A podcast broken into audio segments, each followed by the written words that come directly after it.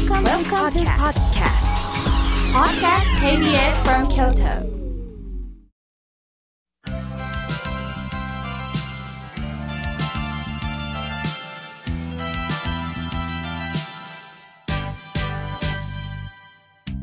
心が笑顔になるには栄養剤が必要ですあなたには心の健康の秘訣栄養剤はありますかこのコーナーでは心の栄養剤というキーワードをもとに様々なジャンルの方々にゲストにお越しいただきましてゲストの心の健康の秘訣を探っていくコーナーです今週も先週に引き続きこの方にお話を伺います株式会社真田代表取締役社長の真田義武さんです。よろしくお願いいたします。どうぞよろしくお願いいたします。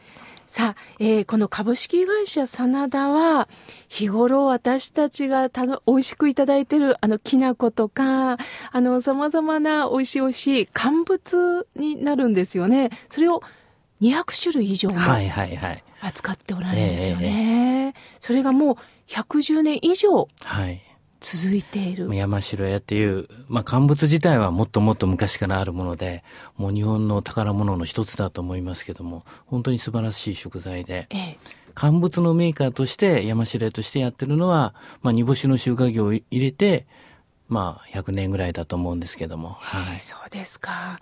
まあ、そういった会社を、本当にあの、簡単にね、引き継いでこられたわけではない。その中に、あの、真田社長を育ててくれた、えー、あの、ご両親、そして、えー、おじい様、おばあ様の存在があった。はいはい、特におじい様の教育っていうのがね、えー、先週のお話では本当に心に染みました、はい、ありがとうございます。ありがとうございます。さあ、そこで、これから真田社長はどういう、えー、人生を歩もうと思っておられるんでしょうか？そういったことを伺いたいです。まああの仕事の上ではもう後継者をどう育てていくのかと。結果において山城屋がずっとずっと存続し続ける企業であるというのが何よりも大切なことなので、そういうことをもう引っ張っていくというよりも今度これからはみんなの背中を押していくっていうそういう役割をしていけたらなというふうにそんなふうに思っております。あそうですか、はい、今真田社長はご家族は？はい、えー、家族は嫁と,、えーと、子供が3人いるんですけども、ええー、長男はもう私の後継ぎをしてくれるということでちゃんと立派な孫も産んでくれてますし。そうですか。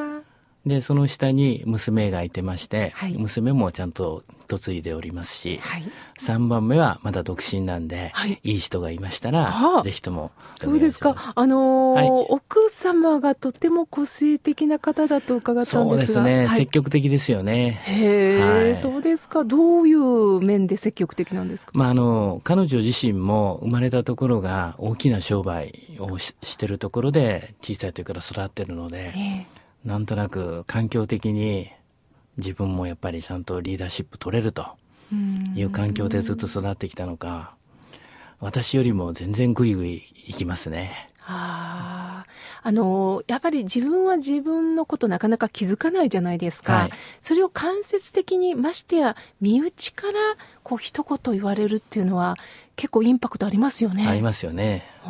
まあいい意味でライバルなんですけど、はい、本当にあのいいパートナーっていうかね、お互いが思ったことをこう意見し合える、そういう意味でのライバルなんで、うん、あの非常に感謝してる、い、い嫁だと思います。あそうですか。はい、あのなんといっても真田社長はやはり、あの先輩方から言われたやはりご縁をつないでいく、はい、そして生産者のことを忘れてはならないということが、まあ、念頭にあると思うんですが、えーまあ、この番組のテーマは、まあ、心の、まあ、栄養ということなんですね。そこから笑顔が出るよう。えー、真田社長にとって心の栄養剤っていうのは何でしょう？感謝っていうのは一つの大きなキーワードになるんじゃないかなと思いますよね。うんもう人とご縁をいただくこと自体が結果的にお互い幸せになれることにつながる。そのためにはお互いにやっぱり感謝の気持ちというものがないないとダメだと思うんで。そうですね。はい。それをおじい様がおっしゃった物も大切です。もちろんお金も大切です。あの、肩書きもプライドもみんなありますよね。ねうんだけど、それが全面的に出たところには、ありがとうって気持ちは持てないですよね。やっぱり人を思う気持ちがね、自然とやっぱりありがとうというか、はい。なんか自然にもう手も合わしたくなるような、うんそんなことだと思いますよね。そうですね。ありがとうって言われるとこっちの方がやっぱりありがとうってやっぱ思えるって、そういうのありますよね。あります。うんうんうんあの、犬飼美智子さんというね、ええ平和運動をなさってる方が、はい。人間はありがとう、ごめんね、そしてお先にどうぞという3つの言葉があれば生きていけるんだよっておっしゃったんです。うん。やはりありがとうに対して今度自分がもしも迷惑かけたなら素直にごめんなさいという日本語で一番簡単な言葉なんですけどね。はい。はい。これがなかなか頑固になって言えない時もあるんですよね。ですよね。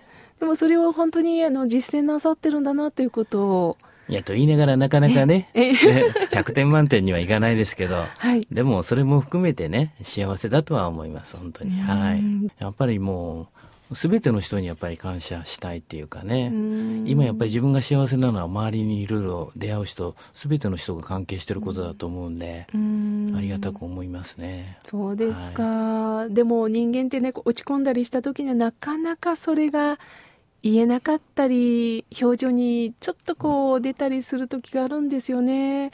なんかこう落ち込むってことはないんですか？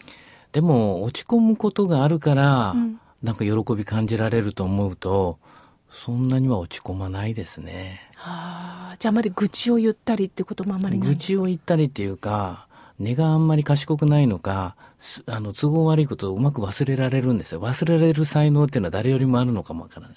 素晴らしいですねいえ普通はねあの根深くそれが残ったりするんですよ、そうですか。もう都合の悪いことはうん。さっさと忘れるのがうん。一番だと思ってますんでう、ん。もちろん目の前にね、なんか嫌なことをとかそういうのはありますけども、それはでも何度も言うように、喜びを感じるためにもね、そういうことがあるから、いい人って感じられるのは、悪い人に出会うことがあるから、いい人ってわかるんであってみたいに思うとね、全部ひっくるめて結果的にいいなと思いますよね。そうですね。漢字でも明るいという字はねお日様に月ですもんね。あ、そう、あなるほど。うん、そ勉強になりました。あいえいえいありがとうえ。あもう太陽が出てる明るい日差しをいただいてる時じゃなくて夜を経験してこそ次の日のそうですねね明るさって感じられるんですよね。感じるんですよね。両方なんですよね。これからもどうか、はいあの、私たちに希望をね、与えていただいて、あの、どうかリーダーとして、いろんなことを教えていただきたいと思います。やとんでもないです。私の方こそいろいろご指導いただけたら嬉しく思います。ありがとうございます。ありがとうございます。本日のゲストは株式会社真田代表取締役社長の真田義武さんでした。ありがとうございました。本当にどうもありがとうございました。